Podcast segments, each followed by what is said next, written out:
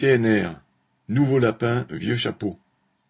À l'occasion de sa non-campagne pour les élections législatives du 12 juin, Macron a lancé un nouveau gadget, le Conseil national de la refondation, qui réunira toutes sortes de gens choisis par le pouvoir ou tirés au sort pour discuter rapidement des graves problèmes de l'heure.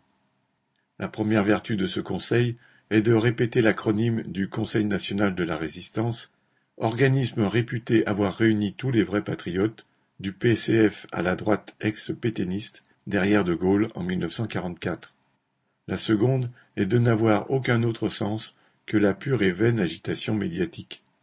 Les opposants à droite et à l'extrême droite et à gauche n'en ont pas moins pris la mouche, et tous d'accuser Macron de mépriser la représentation nationale et les institutions en proposant ce comité alors même que les électeurs sont censés choisir les députés chargés de décider de la politique à mener. La feinte colère répond ainsi à la dérisoire opération de communication.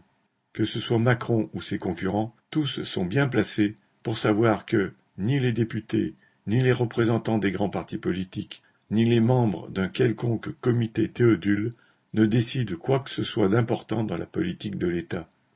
Elle est décidée en étroite relation et conformément aux besoins du grand patronat par le biais du président et des principaux ministres.